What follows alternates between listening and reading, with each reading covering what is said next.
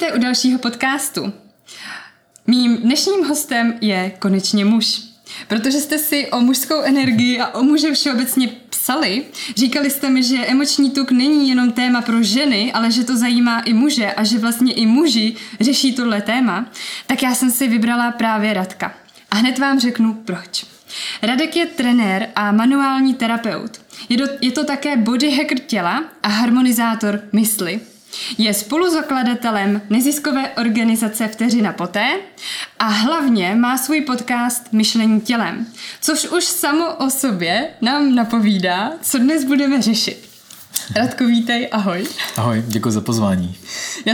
Já jsem tak šťastná, že jsi tu, protože já když jsem na tebe natrefila skrz Kristy, tak první, co se mnou naprosto rezonovalo, je tvůj přístup.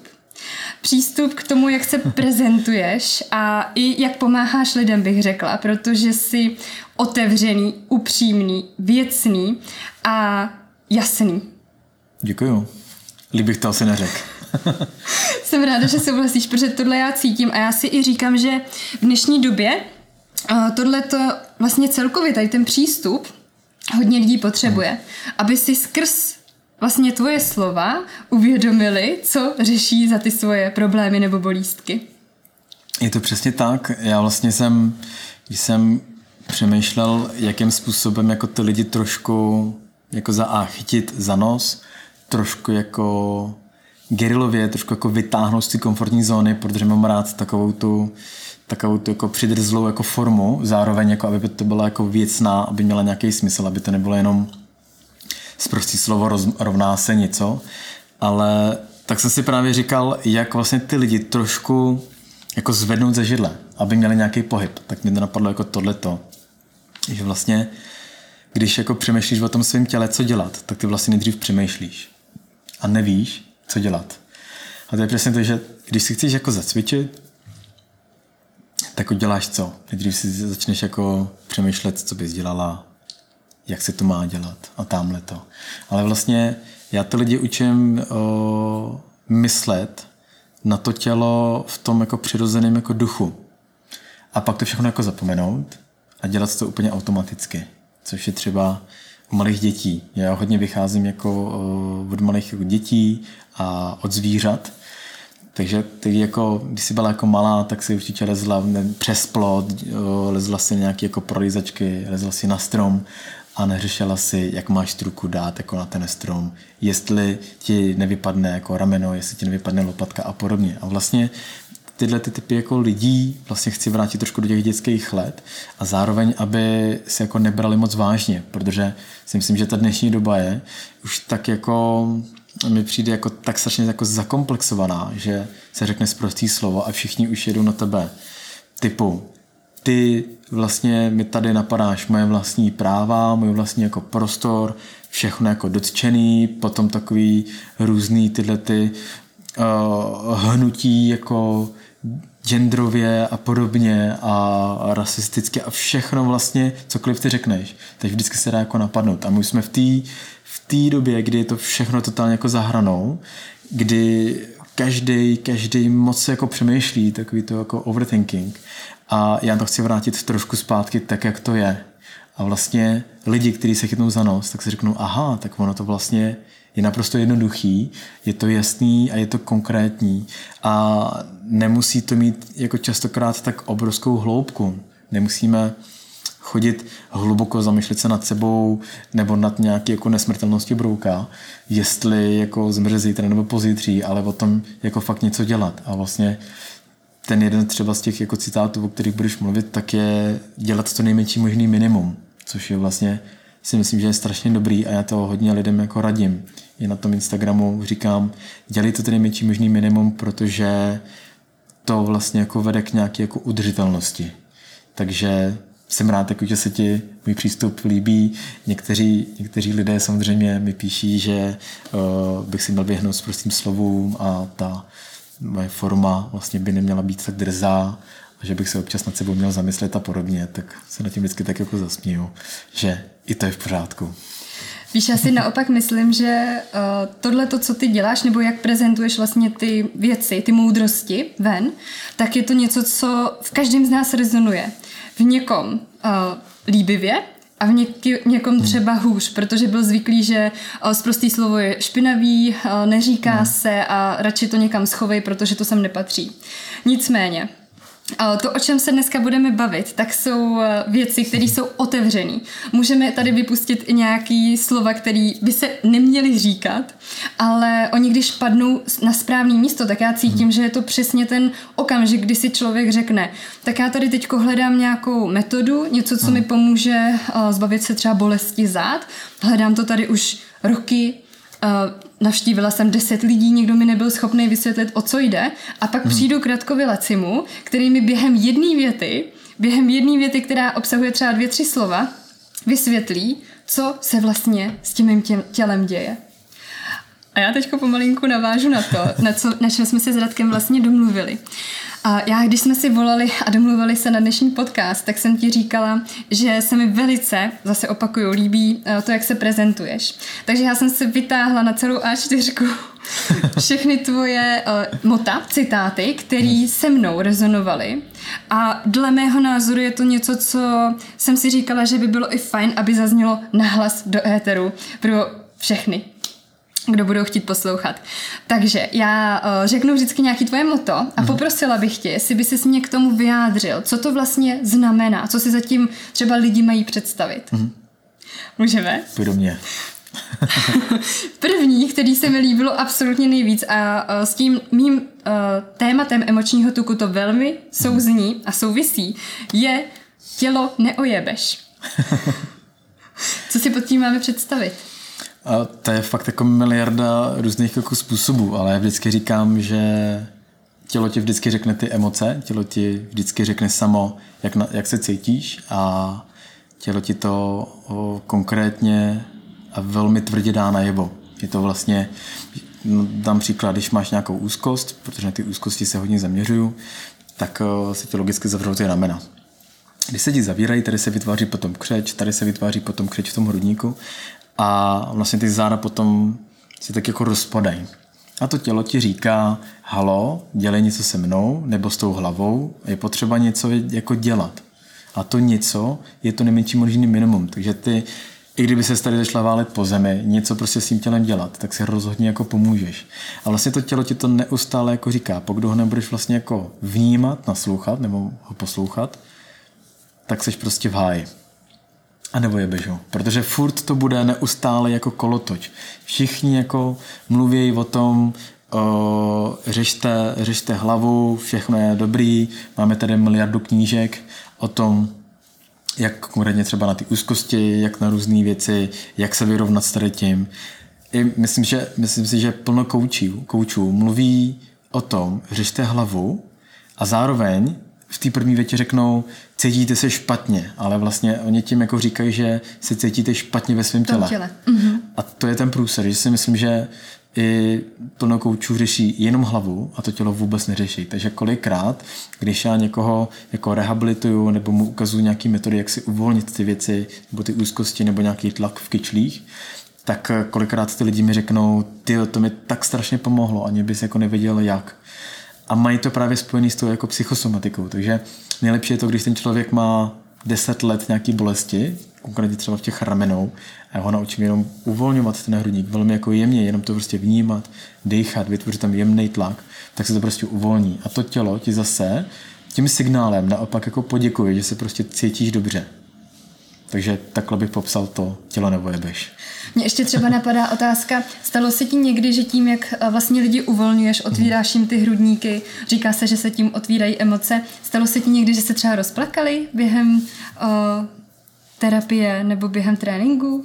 80% lidí u mě jako okápne slza, ale není to o tom, že by bylo mým cílem je tady jako rozbrečet, ale já tím vlastně jako provádím.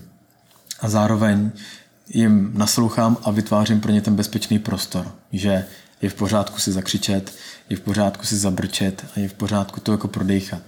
Takže to je pro mě jako jeden ze signálů, že to tělo vlastně se jako povolilo. Ale vždycky to mám tak, že na té rehabce vždycky tomu člověku uvolním někde nějaký ten sval nebo tu tenzi, potom mu řeknu, ať si projde, ať si zahybe tělem, a dám nějakou zpětnou vazbu. to je prostě nejlepší úplně do duše. Mm-hmm. Já teďko přemýšlím o tom faktu, že před chvilinkou, než jsme začínali, tak já jsem ti tady v zákulisí říkala, že mi připomínáš takového moudrýho šamana. A teďko jsi mi to vlastně potvrdilo tím, že já v tobě vlastně vidím průvodce pro ty lidi, že, jim, že je opravdu léčíš. Wow. To já nevím, jestli je léčím, protože vlastně, no. Možná jo, nebo pro někoho možná jo, pro někoho možná ne. A protože já se držím neustále jako v tom těle v rámci toho trenéra, protože zase si uvědomím i já ty svý hranice, že nejsem doktor, nejsem lékař a podobně, ale plno lidí, to máš pravdu, že plno lidí má potom jako ten stejný názor, že se vlastně jako léčí, nebo že se uzdravují, že najednou prostě můžou se hejbat, nebo že mají větší rozsah, nebo že díky tomu můžou udělat stoj na rukou, stoj na hlavě, můžou udělat lepší dřep a podobně, takže určitě jako v určitým slova smyslu jim hodně pomáhám a to je právě pro mě jako ta největší zpětná vazba, že ten člověk najednou jako pookřeje a to je prostě jako super, když vidíš toho člověka, který najednou jako vstane, najednou chytne tu barvu trošku, že není bledej a najednou se jako přirozeně jako usměje, že vlastně má obrovskou úlevu. To je jako super. Mm-hmm. Já si říkám, že nemusíš být doktor nebo nějaký, řekněme třeba psychoterapeut s papírem, abys mohl lidem měnit životy. Vlastně. Svým způsobem jo, ale to mám právě naopak, že ty lidi si mění život oni sami, ale já jsem ten jako ten impulzátor. Mm-hmm. A z toho vlastně vznikl i název harmonizátor. Mm-hmm. Že vlastně mi to říkala Jana Plotková, která ke mně chodí už cvičit dlouhou dobu, myslím, že 3 roky. A tak mi na tréninku řekla, hele, ty jsi vlastně takový impulzátor, co? Nebo harmonizátor? A já jsem řekla, to si o tebe půjčím, protože to je jako fakt jako něco, v čem já se jako vidím, že ani se necítím jako na trenéra, protože jako při vší úctě jako ke kolegům, kteří jako trénujou, to bych jako nerad, ale já se cítím jako strašně málo na toho trenéra, protože já jdu ještě jako dál, až jako k té rehabilitaci, je to hodně na pomezí fyzioterapie, až k té jako manuální terapii, kdy fakt jako hodně šáhám do břicha a plno lidem, vždycky, když mám nějakého nového člověka, tak mu vždycky šám na břicho a kontroluji, jak to tam vře, nebo kde má nějakou jako tenzi. Mm-hmm. Takže i tak to prostě jako může být. Takže tady vzniklo to pojmenování, nebo ta specifikace harmonizátor mysli. Ano. Hezky. Krásně jsme se k tomu dostali. A ty jsi mi tady nahrál úplně nádherně na tvojí další moto. Já tomu budu říkat moto. A souvisí to právě s tím břichem.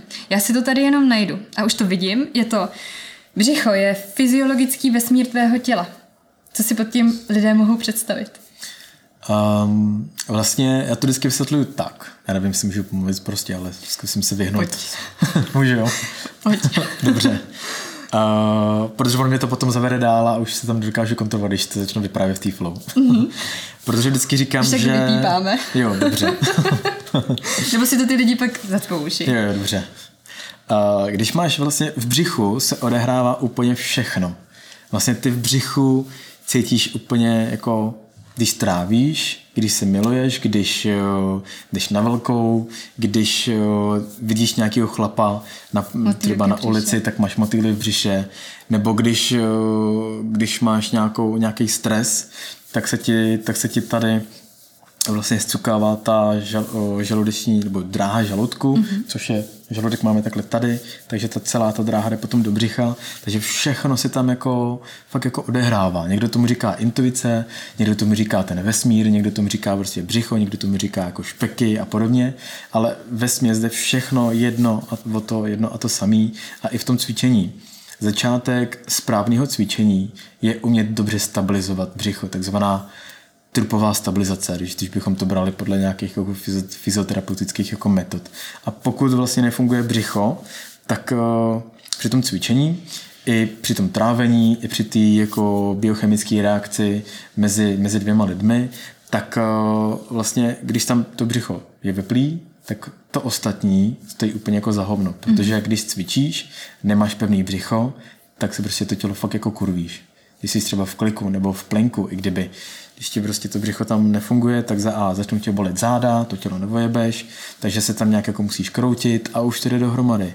Nebo když dobře necítíš, že se ti stáhly ty svaly, když máš nějakou emoci, nějakou negativní. Třeba tu úzkost? Přesně tak, třeba tu úzkost, tady teda sice přes hrudník, ale samozřejmě tam se potom stahuje ten iliopsoas, což je v češtině bedrokyčlostehenní sval, který prochází vlastně takhle ze zadu do břicha, tak to je to samý. Ty vlastně nedokážeš cítit to, že jsi prostě v hajzlu v té situaci, nebo máš podepsat nějaký kontrakt třeba za 3 míče a ty se v tom necítíš. Mm-hmm. Proč se v tom asi necítíš? Tak buď máš málo informací, anebo si ti tam nesedí ty lidi, chtějí na to udělat nějaký šméčku. To tělo ti to říká, ty mě bolí břicho, nechci tam jít na tu schůzku, třeba i den předtím. A to všechno, vlastně když jako vnímáš, tak to břicho ti to řekne samo. Mm-hmm. A proto jsem to nazval jako fyziologickým vesmírem, protože tam se odehrává úplně všechno. Mm-hmm. Není to jako nic ezo, ale mě baví jako hodně jako probírat jako to tělo jako takový, proto ten fyziologický vesmír. Dává mi to naprostý smysl. Děkuji za upřesnění. Já vyberu zase další moto, který tady máme. A ono by to i s tím břichem souznilo. Já to teďko nevidím, nicméně. Další věc, která se mi hodně líbí a zase souvisí i s tím vlastně tématem emočního tuku je uvolníš svaly v těle, uvolníš emoce v těle. Hmm.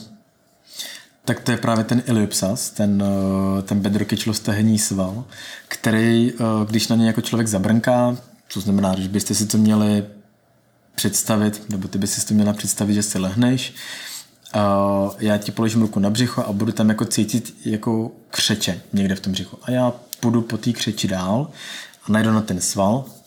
Když ho jako začnu povolovat, tak uvolní se ty emoce. To znamená přesně, jak se ptali, jestli mi lidi jako pláčou, tak to je ten důsledek toho uvolnění. Někdy to samozřejmě uvolnění může být i skrze třeba ramena, záleží na citlivosti člověku, jestli je jako extrémně citlivý nebo jestli to vnímá jenom nějakou určitou částí toho těla. Ale nejvíc je to fakt přes to břicho, že vlastně, když se tam něco uvolní a ještě si o toho třeba povídáme, kdy třeba řešíme nějaké špatné vzorce v tom těle, nebo je to provázané trošku i s nějakýma vzorcema chování, tak vlastně v této jako pozici, když uvolním to břicho, tak se to právě jako spouští ta, jak to říct, chemická reakce, kde dojde k nějakým jako detoxikačnímu procesu a tam se to všechno začne jako čistit a ty si potom dojdeš dobře na záchod, nebo se vypláčeš, nebo se vyzvracíš a všechno je to součástí toho, že můžeš dostat ty emoce ze sebe jakýmkoliv způsobem. Je to vlastně to, jak se popisuje, že když člověk si vyléčí v sobě něco, co tam dlouhodobě stagnovalo, energie, bolesti, ať je to cokoliv, tak se říká, že se ten stav jakoby na chvilinku pomyslně zhorší. Jo, přesně tak. Jo, někdy to břicho, vlastně třeba druhý den, někteří cítí, že to břicho je jako napuchnutý. Že fakt jako si přijdou, že jsou strašně tlustý a píšou mi to třeba, takže já to lidem rovnou říkám dopředu, že ať se jako nebojí, že to je jako součástí toho procesu, protože on se tam vytvoří jako zánět lehký. A to je ten jako správný zánět, protože máme několik druhů zánětů a tohle to je ten správný, který vlastně tam začne zpracovávat všechny ty věci, dojde si na záchod a je to potom jako lepší. Jseš čistý. Vlastně ti to čistí. Jo, přesně tak. Super, paráda. Já tedy furt hledám to, co jsem chtěla říct a já to najdu a nevidím to, ale... Tak mě zkus třeba navíc, já si vzpomenu. Dobře, tak ty jsi tam měl, jednu takovou hezkou věc, že právě skrz to břicho, že když vnímáš svoje tělo, tak víš, že seš nasranej skrz to břicho. Něco takového jsi tam měl. Není to tam, nechoďte spát vysraný, ne. Nechoďte spát nasraný, ale vysraný, není to ono? Ještě něco jiného, ale dobře. To se mi líbí, pojď. Pojď. To je vlastně hodně podobný. Ono se to furt vlastně vrací k tomu břichu, akorát tam to bylo zaměřené na střeva. Vlastně. Já jsem tím myslel trošku, to mělo být nějaký jako dodatek, ale já jsem to potom neudělal, protože to chci napsat potom jako zvlášť, protože si myslím, že by to byla jako škoda. Ale první věc tam byla myšlená že by ses neměla loučit, jako dávat dobrou noc, jako naštvaná. Ať už vůči sobě, vůči ostatním. A to vysraný znamená jako jít se dobře vyprázdnit. To znamená, pokud cítíš nějaký tlak, vem si nějaký, nevím, může to být nějaký doplněk, který ti trošku stáhne tlak v břichu nebo nějaký vzduch v břichu. A třetí věc byla to, aby ses dobře uměla jako vyprázdnit na tom záchodě. To znamená, že když na tom záchodě jsme v pravém úhlu, tak tam vlastně jako tlačí ten žaludeční trakt, jak, nevím přesně, jak se jmenuje. Jo, žaludečně střevní trakt. A ten se tam takhle zmáčkne a ty vlastně nemáš to dobrý, kvalitní jako vyprázdnění. A tím pádem vlastně máš tam ty křetě v tom břichu. A vlastně jsi taková jako nevyprázdněná. A to je jako taky ten vedlejší účinek toho, jak jsem to vlastně jako myslel. Takže tam to má vždycky jako několik rovin, který jsou jako komplexní. Jo, samozřejmě tam vždycky to myslím jako s nějakou jako nadsázkou, aby ty lidi si to moc nebrali vážně. A ti, co si to berou vážně, tak je to jejich problém vlastně. Mě k tomu třeba jenom napadá, že některé národnosti, možná Africe nebo tak, tak oni vlastně nemají že záchody klasicky jako my, ale jsou v tom pakovém podřepu. To je ten turecký záchod, co tomu říká, no. A že jako ono se doporučuje, že vlastně tak se člověk líp vyprázdní. A co si budeme povídat? Střeva jsou, se říká, náš druhý mozek a na těch střevech to všechno záleží, na tom to vlastně celý stojí. Řekl bys k tomuhle něco? To není moto, který jsem zrovna asi našla, ale myslím si, že k tomuhle máš taky blízko skrz to, co víš. Skrz ty střeva? No ono vlastně, to je vlastně to břicho, v momentu, kdy já ho jako rozmasíruju, tak se vystřelí všechny ty endorfiny, serotonin, dopamin, oxytocin a ten člověk si připadá, že je vlastně jako zhulený. Jo. Možná se to někomu stalo, když šel k nějakému fyzioterapeutovi, protože tohle to je víc jako fyzioterapeutická jako část, kterou vlastně jako vykonává ten fyzioterapeut nebo terapeut a uvolňuje to břicho. A je to vlastně strašně důležitá jako věc, protože v těch střevech, tak ty střeva mají takový jako, jak to říct, jako chloupky, a ty se jmenou klky a tam se potom jako zůstávají tam takové jako zbytky a ta mikroflora ta vlastně není úplně jako čistá a je potřeba to občas jako masírovat. A tou dobrou masáží vlastně, nebo tu masáž provedeme tak, že dobře budeme cvičit, respektive správně. A správně jako technicky, kombinaci jako žeber, dobrýho nastavení pánve a když se třeba jako drží prkno třeba na minutu, tak tam dochází takhle k tomu masírování těch střev. A díky tomu, to je ten důsledek toho, že se potom cítíš dobře. Takže ty dobře masíruješ jako střeva a opět to zase vede k tomu vyprázdnění, k těm jako třeba emocím, nebo někdo třeba vykašlává i hleny. Je to fakt jako kombinace všeho. A ze sebe to ty lidi prostě jako dostanou. Takže ty střeva, to už je několik jako desítek výzkumů, že střeva můžou za to, jak ty se budeš jako cítit. Je to vlastně hodně jako napojený. Myslím si, že ty jsi to říkala i v tom podcastu, že u Kristýny. No, takže to je vlastně jako super. A jestli můžu tady odkázat na knížku, tak je celkem fajn Střevo není tabu. Je to od takový mladý spisovatelky, nepamatuji si, jak se jmenuje, ale ta knížka se jmenuje Střevo není tabu. Takže tam přesně, ona i tam jako hezky rozepisuje, proč lidi pšoukají, když ji budu citovat a podobně. A vlastně je to tam krásně, jako velmi jako lidsky, hezky, nížně popsaný, jak to střevo vlastně funguje. To tam přesně popisuje, že to, jak se vyprázdníš, Tak se vlastně jako cítíš. A to je všechno dohromady, že furt se to vztahuje na to břicho. Když zůstaneme chvilinku ještě u tady toho tématu, protože ono to je takový jako úsměvný, ale je to strašně důležitý v tom životě. Fakt se umět dobře vyprázdnit. A já když si představím třeba člověka, který je trošku třeba obéznější, nehýbe se, sedí klasicky u počítače, je tam schoulený, protože už pomalinku, moje mamka vždycky říká, líže prostě monitor tím obličejem, tak vlastně tenhle ten člověk za chvilku si ho dokážu představit, že má nějakou vyhřezlou plotínku v bederní části. No a někdy, co jsem právě četla, tak se stává, že dochází k tomu, že se tam to vyprázdňování nějakým způsobem jako zastaví, anebo že se zpomalí. Protože to tělo nějakým, že jo, zase... Jsou tam masírovaný ty střeva. To je přesně, jak to popisuješ vlastně. A ještě určitě potom, že ten obézní člověk jde za nějakým doktorem a ten mu řekne, nesmíte používat bedra. A to je úplně největší průser, protože ty bedra se musí velmi jemně postupně jako posilovat, ale vlastně jako vyhýbat se tomu pohybu, to je fakt smrt. Jo, to, jestli nás budou poslouchat nějaký doktoři, tak to budou asi rádi, ale je to o tom, protože tím, že pracuju s tou neuromuskulární stabilizací od toho koláře, tak tam přesně jak si vysvětlujou, i ten kolář to vysvětluje, že ideální rovnováha, což je zase ta harmonizace toho těla, je o tom, když břicho funkčně pracuje na 50% a ty bedra pracují na 50%. Mm-hmm. To znamená, když to převedeme do toho klasického fitness, kdyby nás poslouchali nějaký trenéři, tak vlastně, když chceš mít takovou velkou ruku, tak musíš cvičit biceps i triceps dohromady, respektive střídat to nebo nějak to jako šokovat to tělo. Přesně tak. A to je vlastně jako potřeba. A takhle ta rovnováha vlastně je všude. Jo? V tom těle. Je to jedno kde, ale že třeba prsní sval, nějaká lopatka a plus nějaký další malý svaly, které jsou na ně jako navázaný. A to je jako potřeba vnímat jako rovnováhu. A když u toho obézního člověka mu řekne, musíte sedět rovně, tak si představ, že když budeš 8 hodin sedět rovně a budeš si myslet, že tě to zachrání, tak to je to nejhorší, co můžeš udělat. Mm-hmm. To je také další jako mýtus, že plno trenérů vysvětluje, že člověk musí sedět rovně, což je prostě blbost. Na ten jako náš jako evropský životní styl je to blbost, protože ty musíš vlastně měnit pozice. Často měnit pozice, protože jako ukaž mi člověka, který sedí 8 hodin fakt rovně. Mm-hmm. To jako nedáš. A nebo z toho stejně potom bolej záda.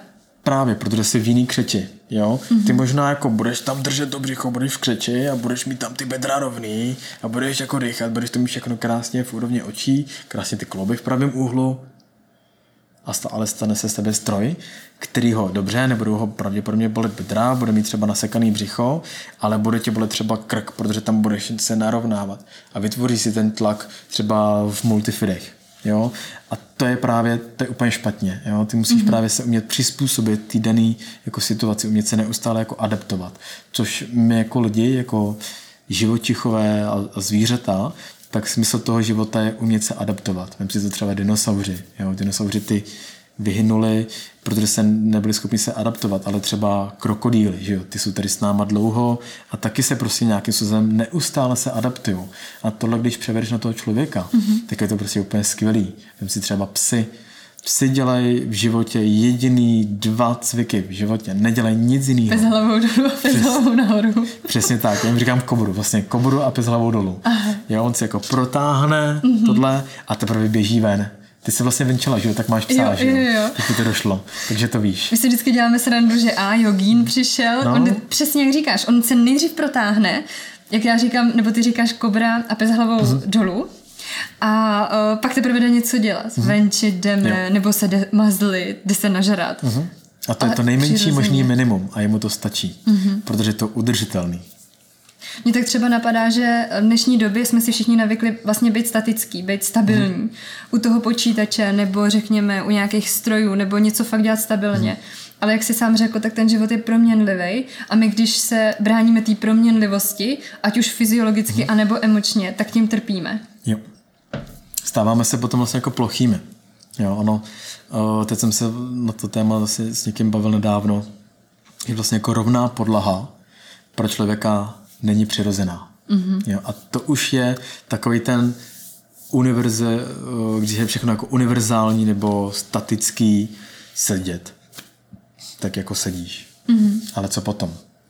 Dobře vstaneš, chodíš po rovný podlaze, ale když máš vyběhnout jako někam do lesa, to je strašný. A ještě žijeme jako v tom extrému. Teď se všichni otužují, ale jako to je taky jako úplně vlastně jako trendová věc a je to jasně, je to super, že lidi se zajímají o ten životní styl, to já někomu neberu, ale oni to přehánějí, oni jako se rozběhnou a skutí kufr do toho hledu, že oni jáči a tím si právě jako ublížejí. Teďko, jak jsi to řekl, tak vlastně ty trendy vždycky mně přijde, že nějakým způsobem tu masu vedly a asi ty lidi zkouší, co zrovna je pro ně dobrý, což ale na druhou stranu může vést do těch extrémů, pokud je člověk extrémista, tak bude inklinovat k tomu, že to bude brát ne na 50%, ale na 100%. No spíš na 200%, protože v práci na výkon jsou hodně všichni jako zaměřený, takže to je takový to typický. Musíš makat na 120%. 120% neexistuje. Jo, aby to bylo nejideálnější, tak co je potom vlastně ideální. Mm-hmm. Jo, a to všechno. A já to vždycky vysvětluji i tím způsobem, že když budeme brát nějakého jako v ozovkách z pohledu jako toho pohybu nebo z toho fitness, tak průměrný člověk, který pracuje v nějakém korporátu, nadnárodní jako firma a všechno je těžký, jenom byrokracie, od 9 do 5 makáš na kompu, máš přetíženou jako hlavu, potom skončíš 5, jdeš přetížit tělo, jdeš do fitka, tam se všichni se úplně jako rozsekají, tělo je bolí, druhý den se nemůžou hejbat, pak se ještě jako předhánějí, kdo vlastně víc nemůže hejbat s tím tělem, což je úplně jako nonsense, a potom jdeš domů, přežereš se, protože zase jdeš na ten výkon a máš pocit, že teď to tam jako pošleš. Mm-hmm. A takže ty se máš přetíženou hlavu, přetížený tělo, máš přetížený žaludek a potom si pustíš televizi a čumíš do té bedny úplně jak idiot. Strašně jo? Extrém. Extrém vedle extrému. Mm. A pak jako se mě lidi ptají, a co mám dělat teda za cvik, když budu zavírat fitka, když nenikam chodit a podobně. Jak říkám, dělej, co chceš. A tam je právě ten problém, že ty lidi vlastně čekají, že jim někdo něco furt jako řekne, že se jako neumějí spolíhat na sebe, protože tady žijeme až moc jako v bezpečném prostoru. A ten bezpečný prostor je vlastně to takový fakt jako paradox, že žijeme v bezpečném prostoru, ale tělo máme v takovém stresu, jak kdybychom neustále šli lovit mamuta. Úplně jako nonsens. Mm-hmm. To je krásně vysvětlený. Já doufám, že to zarezonuje a zazní ve všech lidech, co to slyší. A mě tady ještě napadla taková ta klasická otázka, když někdo přijde a vlastně chce pomoct. My jsme se o tom na chvilinku bavili, než jsme začínali. A je to klasický člověk, že no ale já to budu dodržovat na 100%, já tam těch 10 000 na těch hodinkách dám, já se budu vážit každý den a nedej bože, že tam bude o 100 gramů víc na té váze. No a jídlo si taky vážím. No a teď jako, a teď mi zavřou fitka, váha se mi rozbije, já přibírám, jako co s tím? To je strašný trauma pro hodně lidí. A co bychom jim doporučili? Pojednoduše. Vážit si sebe. Ne té váhy. Já jsem to tam taky psal, to je jeden z těch mod. Myslím, že nevažte se, važte si sebe. Něco v tomhletom slova smyslu. A je to přesně o tom dělat co nejmenší možný minimum. Mít jako tu radost, tu vášeň z toho, objevovat ty věci. To zase říkám jako malí děti. To je přesně, že malé dítě se samo naučí chodit, což je vlastně pro lidské tělo asi to největší obrovský jako boom. A tím, že malé děti přesně dělají ty techniky z té DNSky, do toho koláře, tak tam jsou velmi jako striktní, precizní jako provedení, který učím. A já takhle připravuji i různě jako sportovce nebo herce na nějaké akrobatické jako představení a podobně. A já vlastně říkám, což chystám taky napsat, že když by dospělí naučili děti chodit, tak po světě běhají samý mrzáci. Protože dospělý je úplně jako se neumí vlastně chovat sám ke svýmu tělu, protože se vůbec jako neváží. Mm-hmm. Takže zaplať pánbůh, že ty děti se to umí naučit sami to chodit. Takže když bych chtěl odpovědět na tvoji otázku, tak asi určitě to vážit si sebe, mít v životě nějakou jako radost a umět se radovat z těch maličkostí. Jo, mít radost to, že tady třeba můžeme spolu jako sedět, probírat to nebo někoho inspirovat a jako sundávat ze svého života tu největší dávku stresu. Častokrát je to jedna jediná, jako když třeba člověk má práci, rodinu, má nějaký závazky a další věci, tak většinou ta jedna část ty aktivity je největším stresorem. Mm-hmm. A takhle jsem to třeba řekl mý kamarádce, která ze mnou přišla na trénink a ona pracovala 20 let v jedné bance a já jako neříkám lidem, co mají dělat, to chladný bůh, to bych nechtěl. Jenom mi to právě jako nastavuju, jim dávám nějakou zpětnou vazbu nebo nějakou sebereflexi a jim říkám, zkus tam najít ve svém životě, udělej si nějaký myšlenkový mapy a napiš si tam přesně, co ti způsobuje nejvíc stresu. A potom za mnou přišla na tréninky sestra a ptala se mě, co jsem s ní provedl. Já jsem říkal, já jsem si nedělal nic, jsme měli normálně jako lekci. On říkala, no, víš, ona odešla po 20 letech jako z práce. Bomba. A vlastně tohleto rozhodnutí udělala jako sama za sebe. Já jsem ji fakt jako, jsem si jako poklonil, protože když děláš 20 let jako jednu věc, jsi tam dlouho, máš tam nějakou jistotu, máš tam ty vzorce, žiješ ty iluzi, že ano, ty máš volnost, ale nesmíš tam a tam. Mm-hmm. A máš nějaký ten příjem, do toho máš rodinu, tak to je jako obrovská čest za to udělat, ale když si tohleto lidi jako zkusej jako se nad tím jenom zamyslet, nebo si jim začnou pracovat, to neznamená to, že 3, 2 teď všichni odejděte jako z práce, ale zamyslete se nad tím, co se s tím dá jako dělat, jestli se dá najít nějaká alternativa, nebo jestli se to dá kompenzovat. Jo, může se to kompenzovat třeba, že po práci budeš chodit na masáž, uvolní se, je to v pohodě. Všechno se dá jako nakombinovat, ale je potřeba s tím jako umět pracovat. A hledat ty cesty. Jasně. Nejenom říkat, že hledám ty cesty, no jasně, ale dělat to. To potom si sama lžeš do kapsy. Mm-hmm. Pecka. Děkuju moc. Mě k tomu napadlo tvoje moto, který jsem vytáhla, a to zní: čím víc se snažíš, tím víc se to sere. Mm-hmm. To s tím asi souvisí, bych řekla. Ano, přesně tak. Já jsem tam psal i nesnažte se. A je to o tom, že jako užívat si toho života takový, jaký je, a chtít trošku od sebe víc, že vlastně kolikrát na tréninkách, jako to říkám, ať už je na onlinech nebo na offlinech, tak jim říkám, když začínáme třeba jako lekci, tak každýho tam tak jako ukotvím a řeknu jim, tak pohlídejte si jako žebra, povolte si kolena, narovnejte hlavu a hlavně se prosím vás nesnažte. Tak jako lidi, co tam přijdou noví, tak úplně na mě koukají, říkají si, ty, co to je? A potom to jako pochopí, protože vidí jako tu flow, ale já tím hlavně myslím, aby se uvolnili ty lidi, jo? Protože někdo se snaží až moc a to prostě vidí, že jsou ty lidi tak jako naspídovaný a všechno mají až jako extrémně připravený a jakákoliv jako výhybka z toho programu je totálně rozhodí, jo? A to je přesně to, jako moc se snažíš, jo. Takhle třeba vznikají písničky, že lidi se častokrát jako moc snažejí a různě jako producenti jim je jako vedou, protože to jsou takový jako víc koučové a častokrát jako vedou, hele, ty se musíš jako uvolnit, ty jako nesmíš tady ze sebe jako vyplivnout jeden jako nucený text té písničce, ale ty prostě musíš jako žít. Běž někam, uživej si, zkus nacítit prostě ten prostor nebo tu přírodu a ono to vyplyne jako samo. A tyhle ty věci jsou potom jako nejúspěšnější jako vytvoření nebo cokoliv to může být, umělecké dílo nebo i trénink, tak ono se mají největší úspěch. Mm-hmm. A ty to prostě cítíš.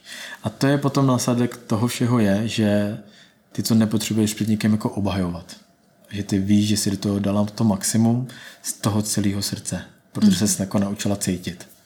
A proto se nemusíš jako snažit. A tohle je strašně osvobozující, že jo? To je právě, lidi si myslí, že já cvičím jako každý den, že dělám 300 kliků ve stojce. A jim říkám, já jsem jako třeba 4 týdny necvičil. Jako, a to je přesně to, že najednou ty lidi jako přepnou, že vlastně i, neznamená, že jsem trenér, že budu tady furt někde jako skákat jak pandulák nebo jak v opici někde ve studiu, ale to o tom jako trénovat především tu svoji jako mysl a potom to tělo. Mm-hmm. Takže to taky s tím jako souzní, to nesnažte se. Super, děkuju. Já bych teďko přešla pozvolna i k tomu, co vlastně mě bylo tím impulzem tě oslovit, protože to konkrétně se mnou zarezonovalo, takže jsem si říkala, no jasný, tohle i já jsem potřebovala slyšet. A konkrétně je to právě ten tvůj krásný text, že když moc tlačíš, vyjde z toho hovno. To je můj claim. To je úplně jako se dá nakopírovat snad jako na všechno. Je jedno, jestli řešíš pohyb, život, když si vybíráš oblečení na nějakou prezentaci, když si děláš účes, když se maluješ, když nevím, když něco tvoříš. Fakt je úplně na všechno. A je to o tom, nebo když se moc snaží schodit ten tuk, nebo když některé ženy chtějí otěhotnět a nejde jim to, jo, když se někdo snaží vydělat hodně peněz. Přesně, moc se snaží ten člověk a kolikrát jako těm lidem říkám, uvolni to, jako zpomal o 50% a oni mi to přesně potvrdějí, protože na to tlačejí, protože mi řeknou, ale teď já se snažím, chápeš to? Já říkám, a to je právě ten důvod, proč to jako nejde. A oni jako, když jako, to je to stejný, jako strašně tlačíš jako na to pilu. Nebo na Instagramu to jde hodně vidět. Všichni se honí za nějakýma jako číslama a oni tam jako ty holky už nevědějí, jak se jako snažit tak nahnat ty jako, aby to mohli vydělávat, tak prostě ukážou prostě kozy prdel a prostě jdou to tam a dají si mezi prsa, nevím, brokolici třeba. Brokolici a tam napíšou tak dneska ta jako strava vyšla. A úplně jako nesmyslný. A ještě horší je to, že oni se tak strašně snaží, že dají polonahou fotku, jako nemám nic proti jako nějaký ženský kráse nebo jako nahotě, to vůbec, tak jsem chlap, ale musí to mít nějakou váhu. Ale oni jako dají polonahou fotku a dají tam nějaký citát. To je jako takový to, že jako kdyby každý den byl poslední, nebo buď sama sebou. Tak to by si fakt dala korunu, aby šli na kurz nějakého zdravého selského rozumu.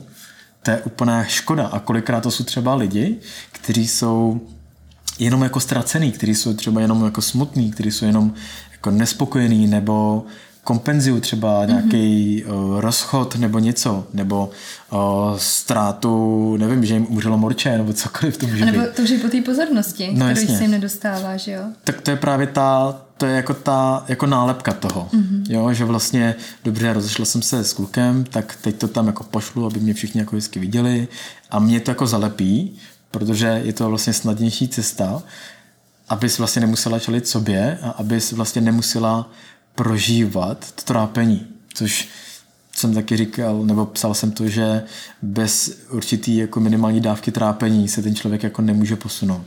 A to je přesně to, že když se člověk moc snaží, chce dělat moc velký biznis, tak vlastně dává přednost tomu biznisu třeba před rodinou.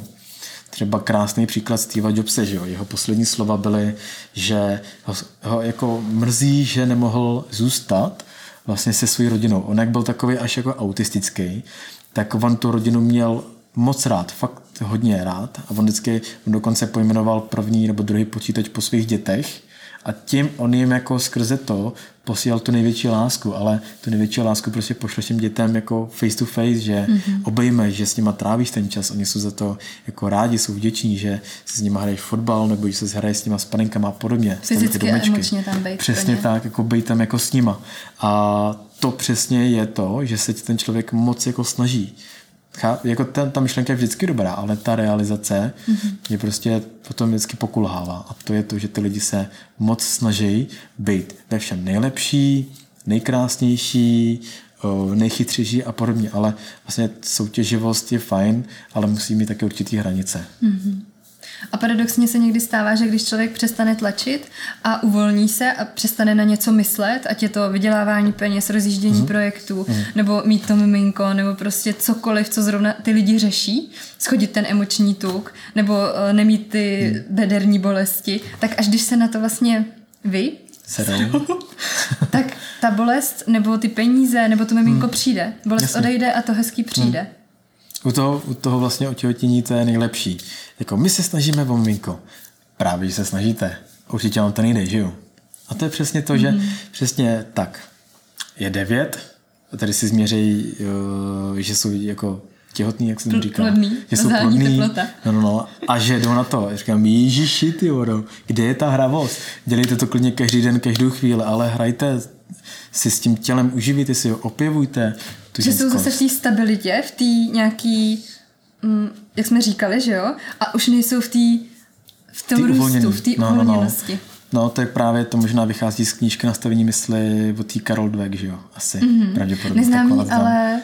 Ona tam přesně jako říká, že máš jako růstový nastavení mysli a potom máš jako fixní. Fixní to je takový to statický, chci práci, ale nevím, jak na to jít. To růstový je, chci práci, musím proto něco udělat dobře, musím nejdřív vyřešit sebe, svůj přístup a podobně a rozvíjet se. To otěhotnění je to vlastně fajn, je to úplně super krásně jako poznat. Já tady to téma narážím, protože se mě na to někdy ptají klientky a řešíme to spolu buď na konzultacích nebo ve fitku, ale co bys třeba... Chodí tě takovýhle ženy? Předpokládám, že často. Asi jo. Takhle jedna moje kamarádka otěhotněla. Ne se mnou, ale se svým přítelem. To bylo teďka tak jako vtipně. Proto jsem počkal na tvoji reakci.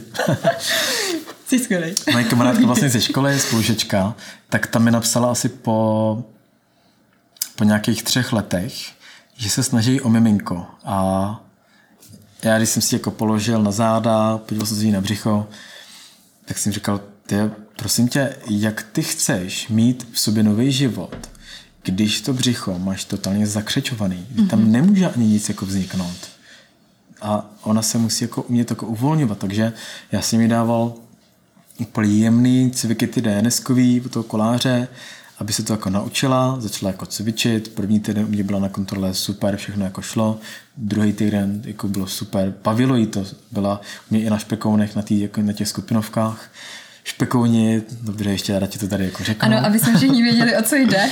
Špekouni jsou skupina lidí, kterou mám pod svýma křídlama, a to je vlastně skupina lidí, která se mnou rozvíjí, a ty posouvám hlavně v tom těle, že vlastně jako cvičíme, řešíme tam mobilitu, stabilitu, sílu, hravost a podobně. A je to vlastně takové jako komunitní cvičení, a ten název si potom pojmenovali oni sami, protože hodně řeším břicho. Mm-hmm. Tak Káča mi potom říkala, hele, to není lekce na břicho, ale je to na moje špeky. Takže jsme špekouni. Tak říkám, dobře, máte to mít. Takže jste špekouni. Takže vlastně už od té doby, což je asi 3 roky, tak vlastně mám tyhle ty jako špekouni. Takže je vtipný, že mi častokrát lidi píšou, dobrý den, mohla bych se stát součástí jako skupiny špekounů. Říkám, no jasně. To je jako vtipný. Ale k tomu těhotenství. Tak jsem to té kamarádce jako vysvětloval, a tak jsem říkal, hele, ty nemůžeš jako chtít do toho svého zakřečovaného břicha, který je plný jako emocí, plný jako křečí. Povinností, úkolů. Přesně tak. Očekávání, zavděčování. Přesně tak, co by se mělo, co by se nemělo, jak, proč. Tak tam nemůže ani vzniknout ten nový život. Takže ty se musíš jako uvolňovat, jako neřešit to. Musíš si jako trošku hrát s tím tělem. A 3. týden už se mnou nepřišla, protože mi napsala, že nemůže přijít, protože otěhotněla. Takže a to bylo fakt jako, to byl vlastně jako ten cíl. Ona mi řekla, nemůžu otěhotnět, snažíme se 2 roky o miminko a strašně ráda bych jako chtěla, tak mi naše společná spolužečka mi jako o tobě říkala, tak já jako to chci jako využít a dát do toho jako maximum. A tam mi to krásně popsala a já jsem fakt rád, že jako těhotná. Fakt jako, to byl takový jako fakt pro mě jako velmi silná, hezká zpětná vazba, že jsem vlastně s ní pracoval fakt jako na základě toho zdravého selského rozumu. A že jsme nemuseli chodit do nějakého super ezo, do nějaké jako takovéhle roviny, protože častokrát tyhle ty typy jako žen, ať jako nerad, tak bohužel se uchylují k nějakým jako super ezo, jako lidem, kteří jim říkají, no musíte tady vylejovat moč 2krát týdně do umyvadla, nebo vymyslím si jako samozřejmě blbost. Ale že někdy v tom jako hledají až moc, a to je to overthinking strašně, což je zase to tlačení na to pilu, že se jako moc snaží a přitom zapomínají na ten základ, to jim potom uniká úplně ten základ toho, co oni chtějí vlastně jako řešit. Takže v tomhletom určitě můžu doporučit stabilizovat ten trup. Častokrát to jsou třeba i přetížený svaly pánevního dna, jo? Nebo svaly kolem anusu, nebo přetížený tady ty jako žebra, celý je to jako v křeči. Takže i když vlastně ta spolužečka jako nebyla úplně hubeněnka, ale zase nebyla obézní, tak jsem to právě říkal, že to neznamená to, že člověk, ty to přeženu schválně jako obézní, že nemá přetížený břicho. Jo, není to o tom, že má vyvolený, že to znamená, že je uvolněný, ale že tam jsou přesně ty křeče v těch bedrech a i v tom břichu, který prostě jako nefungují. Takže určitě stabilizovat, vnímat zase hravost, vášeň, objevovat to tělo a podobně. Mně se líbí, jak říkáš, hrát si s tím tělem, protože někteří, když byli menší, třeba i včetně mě, tak já jsem třeba měla strašně ráda, když byl Walkman, že jo, tak si dát nějaký sluchátka do uší a natřásat se před zrcadlem a uvolňovat se vlastně v těch rytmech. A myslím si, že spousta lidí v dnešní době zase se neumí třeba uvolnit, i když to nemusí být tady tím způsobem, tak kterýkoliv jiným. Jo, to je úplně ideální. Já to hodně často vysvětluji třeba na nějakých jako workshopech. Jim říkám, uvolněte se, a oni třeba udělají jenom Říkám, dobře, to nejste uvolněný, to furt máte předížený krk, ramena, bedra, břicho.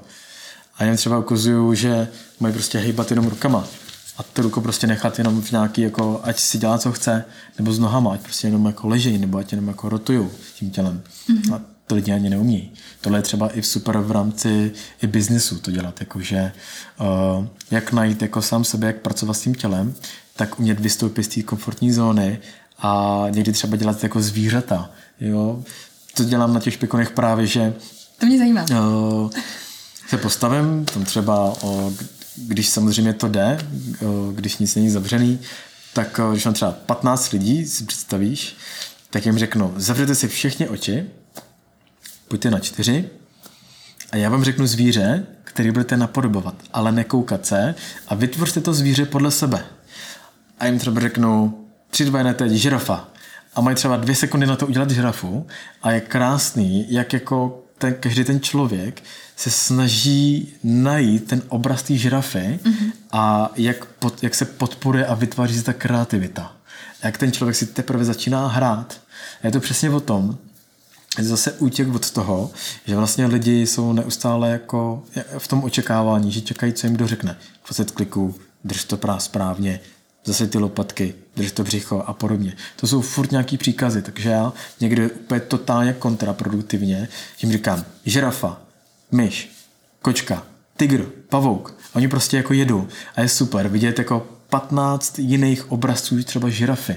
Někdo tu žirafu udělá, že si jenom takhle vytáhne jako hlavu, ruce, někdo se postaví na jednu nohu, někdo je třeba jenom na 4. Já se třeba zeptám, a co dělá ta žirafa?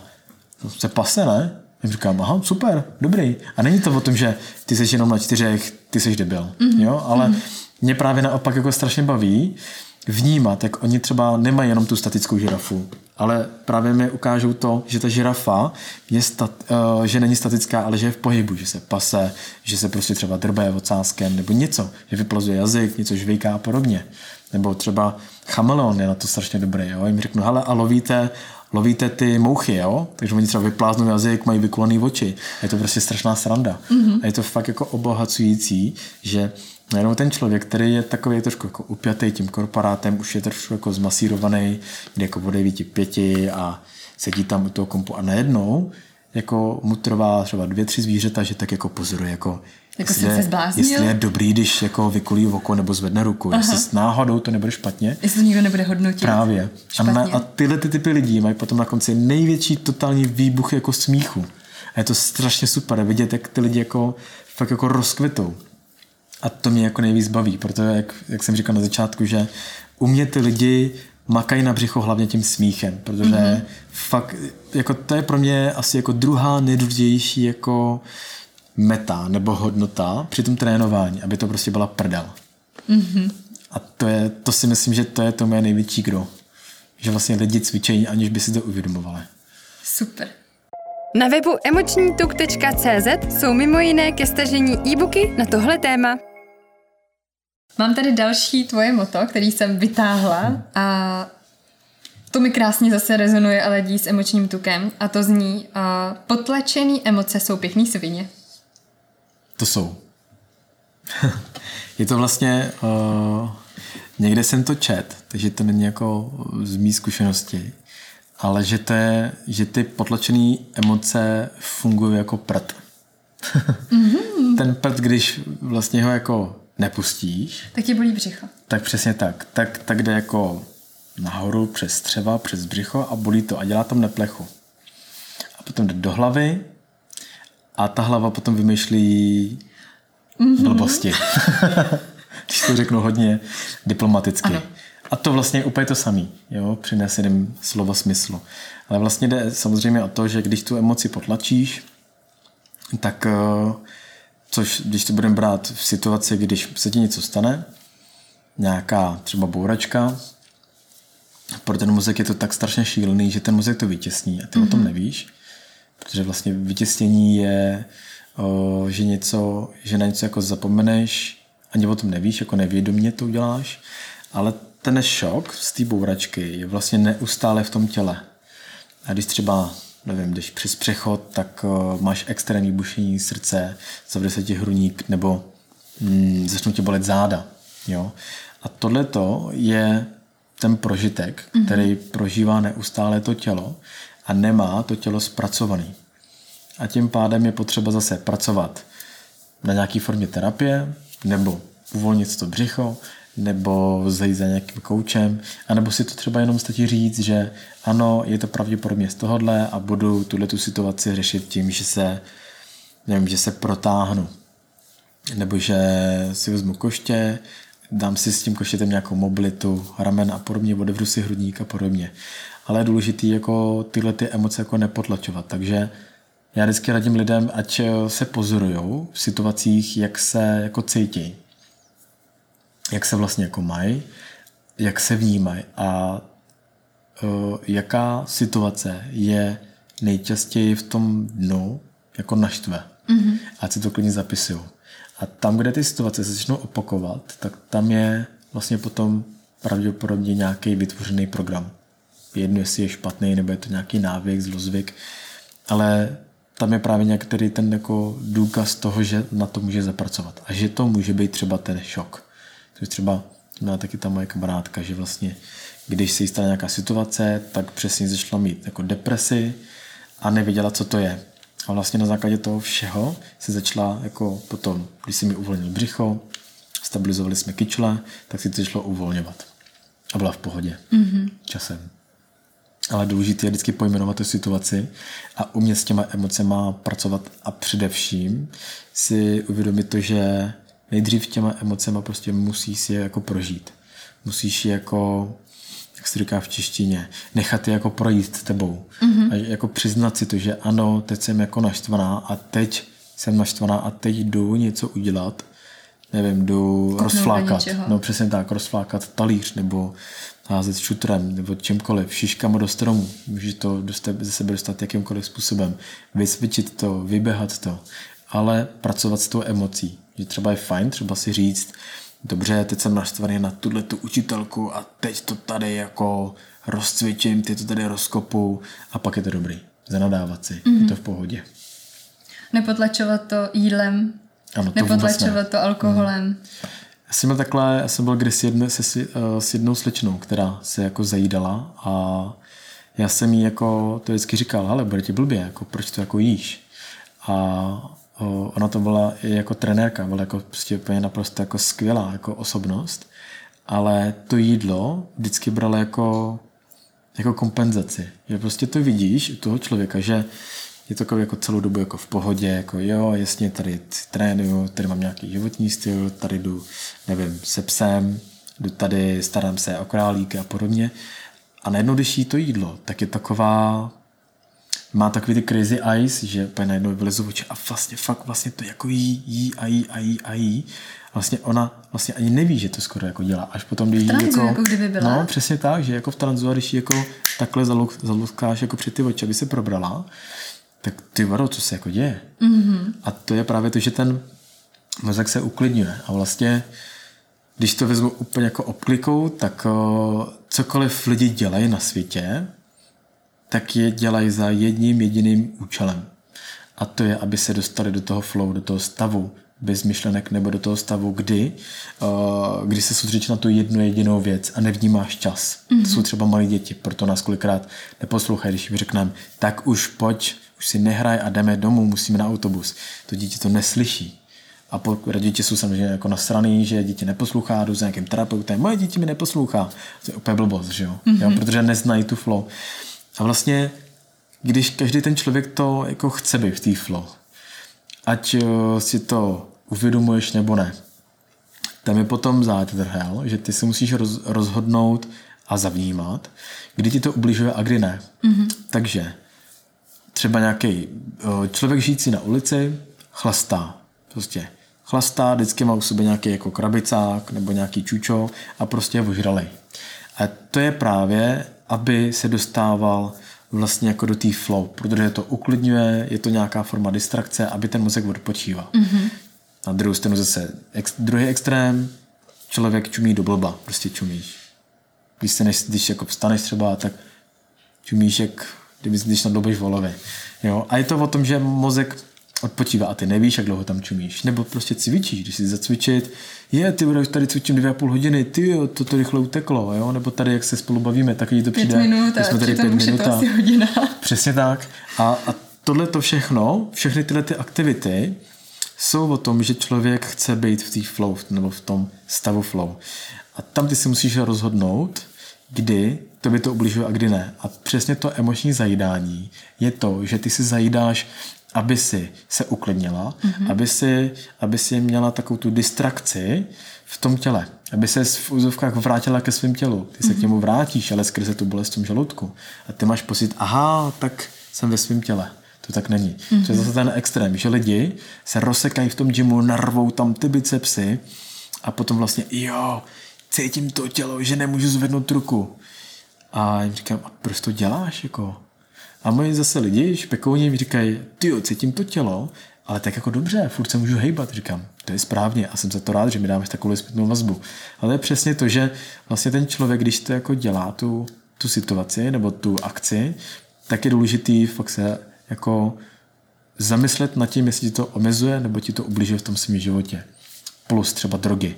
Drogy je úplně to samé. Bereš drogy, protože ti to dá do stavu flow a do stavu nějakýho high a podobně, nebo chlastáš, nebo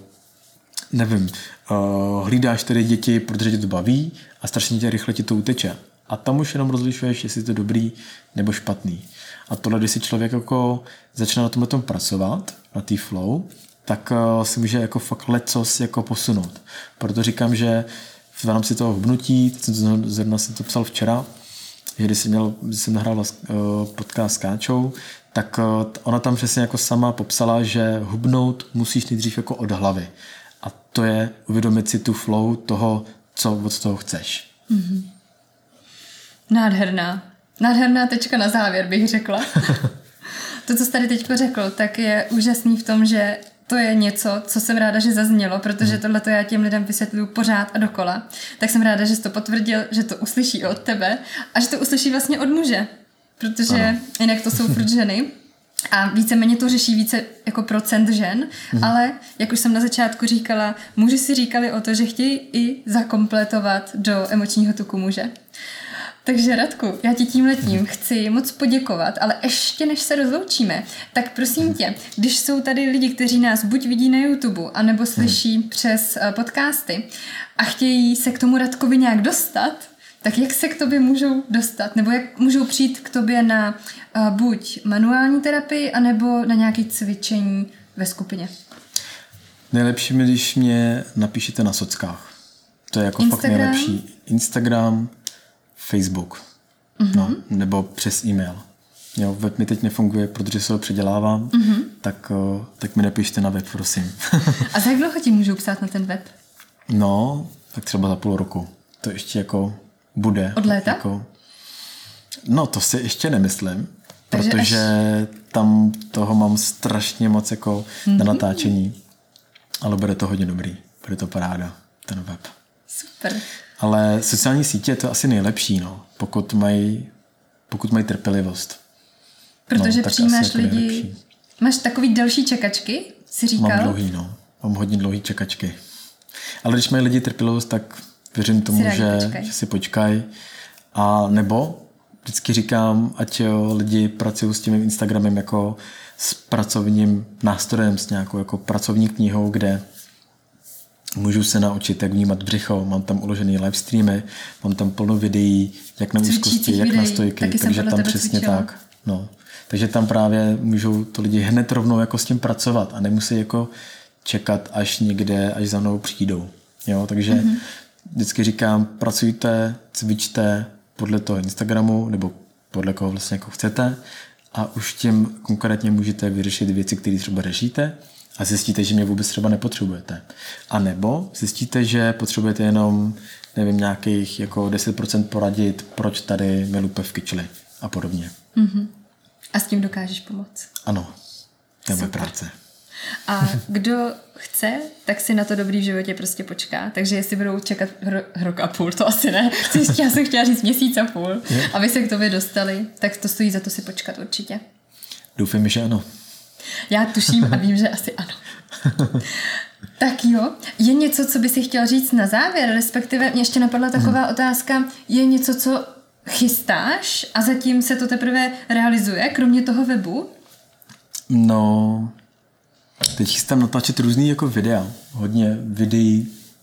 Oslovilo mě jako několik společností, které by chtěli udělat, jak to říct, takový live stream workshop, kde budu natáčet videa, ať už jako rehabilitační nebo cvičební videa, takže tohle to hodně chystám.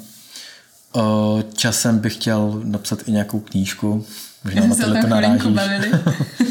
Ale hlavně ten web, do toho teď jako budu šlapat hodně, protože ten web bude takový intuitní, intuitivní, protože jsem zjistil, že nikde není web, který by byl schopný mě aspoň trošku navíst na to, když mě bolí ramena. Mm-hmm. Nebo když mě bolí kyčle. Nebo jak funguje břicho. Protože různý tyhle jako cvičební weby jsou všude o tom sixpack, zubní, big ass a tyhle ty instazatky a podobně. Velký bicáky. No právě. A je to škoda, že jo? Protože chápu, každý člověk si chce tvarovat tělo podle sebe. To jako proti tomu vůbec jako nic nemám, ale když nevíš, jak funguje to tělo přirozeně, tak to prostě nejde a oblížíš si. A právě proto tam chci mít tyhle ty jako různý, jak to říct, tréninkový programy, potom tam chci mít jako kurzy zvlášť, a potom tam chci být ty sixpacky, picáky asi ne, ale třeba jak na ten zadek a podobně. Nebo proč lidi mají plochý zadek, co taky hodně často si mě lidi na to ptá. Já mám plochý zadek, co s tím mám dělat? Tak jim vysvětluju, hele, tady je to o té jako mobilitě, o té jako síle, o tom rozsahu a podobně. Aha, tak já myslela, že mám jít jako do činkárny a mám tam tlačit ty činky. Říkám, no, když moc tlačíš, tak znáš to dál, že jo? Ale vlastně tímhletím způsobem já chci jako koncipovat ten web, kde ještě chci mít jako různý spolupráce s lidmi, kteří se třeba jako starají o výživu, a chci to mít fakt takový obrovský web, který, díky kterému ten člověk si může změnit život vlastně jako sám a nemusí k tomu potřebovat žádného jako fyzického jako člověka a potom si vychytat nějaké jako nedostatky nebo nějaké mezery třeba se mnou nebo s někým jiným jako offline. Mm-hmm. Takže to splňuje takovýto harmonizátor mysli. Ano, nastavení mysli a harmonizátor. Super. De facto. Je něco, co bys nám chtěl říct nakonec, takhle na závěr? Nějaká myšlenka, která tě teďko napadla? Nebo během rozhovoru? Tvůj prostor? Já nevím, já vždycky rád jako říkám, aby se lidi prostě nesnažili, aby v těch věcech si nevytvářeli ty tuky, kde vlastně nemusí být. Jo, to je vlastně jako zbytečný, že lidi prostě nehledejte v tom svém životě tolik zbytečných věcí a víc jako objevujte. Vracíte se do těch dětských let a to vám samo potom jako napoví to tělo. Jo, neznamená to, že k něčemu dojít, abyste k něčemu došli tak, že musíte jít přes nějaký extrémně těžké překážky. Někdy ty překážky vůbec jako nejsou. No. Krásný. Nádherná věta na závěr. Radku, já ti moc děkuju za to, že jsi přišel. Bylo to pro mě velice obohacující a já věřím, že i pro ostatní. Moc děkuju. Děkuji za pozvání. Těšilo mě. Budu se těšit, že se třeba uvidíme třeba při dalším dílu nebo při nějaké další věci. Mějte se moc krásně. Doufám, že se vám díl s Radkem líbil. Doufám, že jste si vzali k srdci ty věcné, trefné, úderné a výstěžné slova, ty mota. A já se budu těšit u dalšího dílu podcastu Emoční tuk.